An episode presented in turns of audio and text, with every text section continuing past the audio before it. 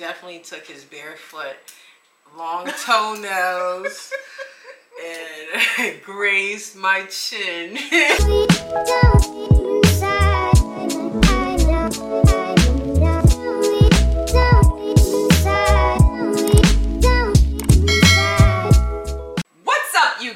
Hey, you guys, welcome back to Nurse Talk. If you're new to Nurse Talk, welcome. And if you are an OG, welcome back. Here on Nurse Talk, we like to talk about nursing trending topics and then we dazzle in a little travel content in there too.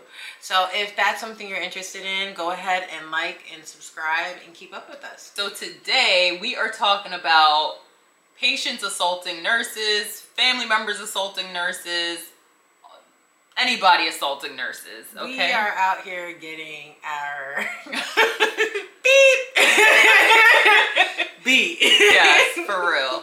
So, we're to give you guys five things that you should do in the case of an assault to Right. help you guys out. And hopefully, you never find yourself in this situation, but it can happen. Yeah, has a patient ever assaulted you? Um, I mean, they've tried to swing before. Okay. I, rem- I had a patient kick me in the neck.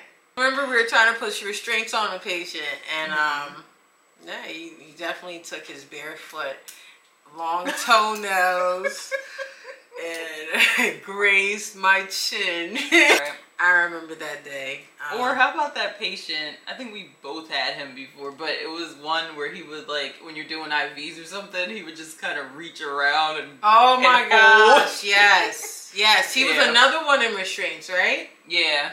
I Mhm. remember that. Yeah. But all in all, patients are not supposed to be putting their hands on us. Um, patients are Right. not supposed to be verbally abusing us, Mm-hmm. physically abusing us. This is not a part of the job. This is not what we signed up for. It's not included in our hourly rate. Um, Yeah, because you wouldn't go to the grocery store and if they're out of milk, punch the cashier in the face, right?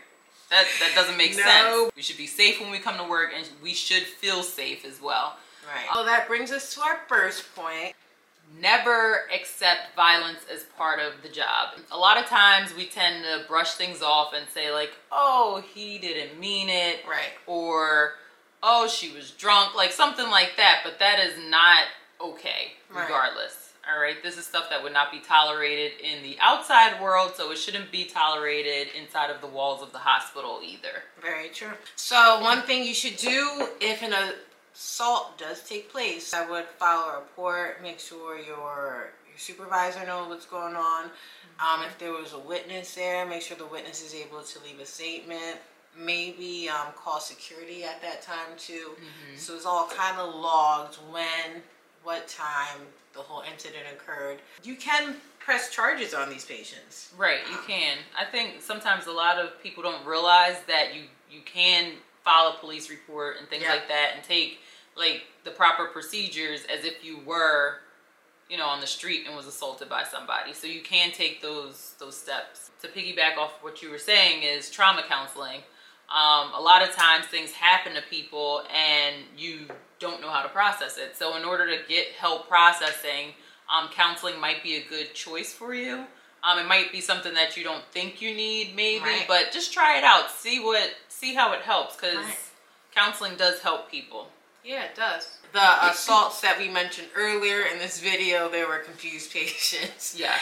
Um, it, it's a different ball game when someone is in the right state of mind and they know exactly what's going on. When they're confused, um, patients that are going through withdrawal, because they're they're oftentimes hallucinating. Even though it's not right, I'm I think I'm more understanding of the Right. situation. But what if you're left injured though? Right, you still should report it, regardless of what ends up happening with that patient, even if they're in a confused state, because just because they're confused doesn't mean they can't cause any type of injury to you. Absolutely. So you want to make sure that you're getting the proper care that you're supposed to. Make sure you're supporting your coworkers um, who have been assaulted.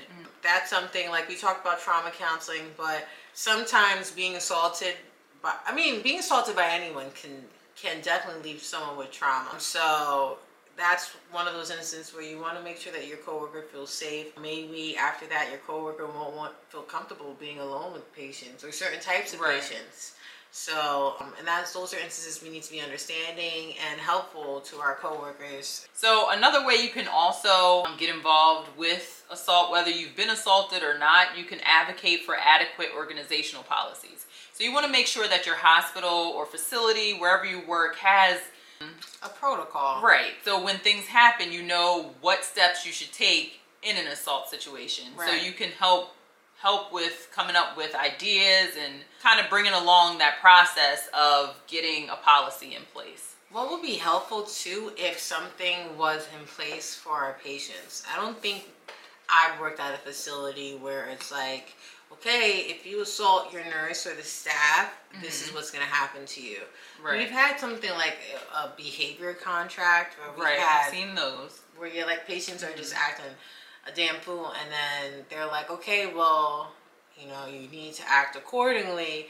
But i feel like those never really hold any real weight or right. any real consequences or anything. But yeah the contracts are kind of set up to where they they make this claim that they're gonna you know kick you out or whatever but then they keep doing the same thing like they test the waters a little bit see what they can do what they can get away with and before you know it they're back to the same crap that they were doing before. I did i have worked with uh, a physician before. It was a urologist. Um, the mm-hmm. patient was so mean to everyone. And it got to a point where he was disrespectful to the nursing staff the support staff uh, his team and anybody else that was consulted. Mm-hmm. to the urologist was like um, we're not going to accept this behavior.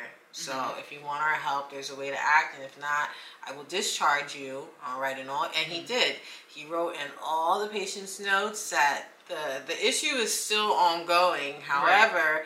I refuse to care for the patient because he's not like compliant with our with our standards. Um, right. Well, good for him. Yeah. That that almost ne- never happened. Rare occasion. Which I think it's a matter of being afraid of what the fallback will be. Like if you discharge a patient and like if a patient leaves AMA, that's on them. Right. But if you discharge a patient saying I'm not going to treat you anymore and right. something happens, then you know there might be that liability. So there's got to be some sort of like gray area where a situation like this it's okay. Right, that it's you're okay. vindicated in what you're doing because it's not really fair. And that's what really needs to happen moving forward. We need to be able to advocate for ourselves just as hard as we're advocating for our patients. These are things that you need to consider because nursing abuse, hospital staff abuse has been something that is just too too common. Yeah, it's been ongoing. Too common. And then I don't think they do enough training. Like we do the little like modules on the computer where it's like, oh, workplace violence, who can you contact? That's all well and good that we know the numbers, but like real life scenarios, just like a code, there's real life scenarios that you go through for that. What do you do in a situation where you're in a room with a patient that throws something at you or corners you or things like that? What are the rights that the hospital staff have that they can exercise. So even knowing techniques for de-escalation. Yeah. That's definitely important. So we don't get to that point. Yeah. You guys got to know what's in place to protect you, um, and you want to do the best that you can to keep yourself and your patients safe. Right, and um, know it ahead of time too. Don't wait until it happens to be like, what number am I supposed to call? And also, you can join nursing groups to advocate for legislation um, oh, yeah. as well, which kind of ties into what we said earlier.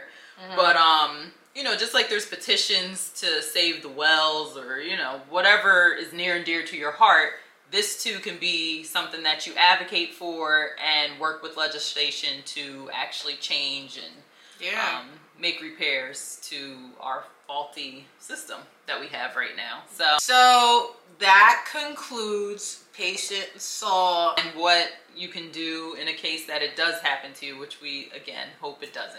Right. Tell us the situation that you've been in or you've seen, whatever the case may be, but be a part of the conversation. Right. We want right. to hear from you. So if you like this video, like this video. And make sure you subscribe and hit the bell notification so you'll be a part of every conversation that Nurse Talk has. Right. So we'll see you next time. See ya. Bye. Bye.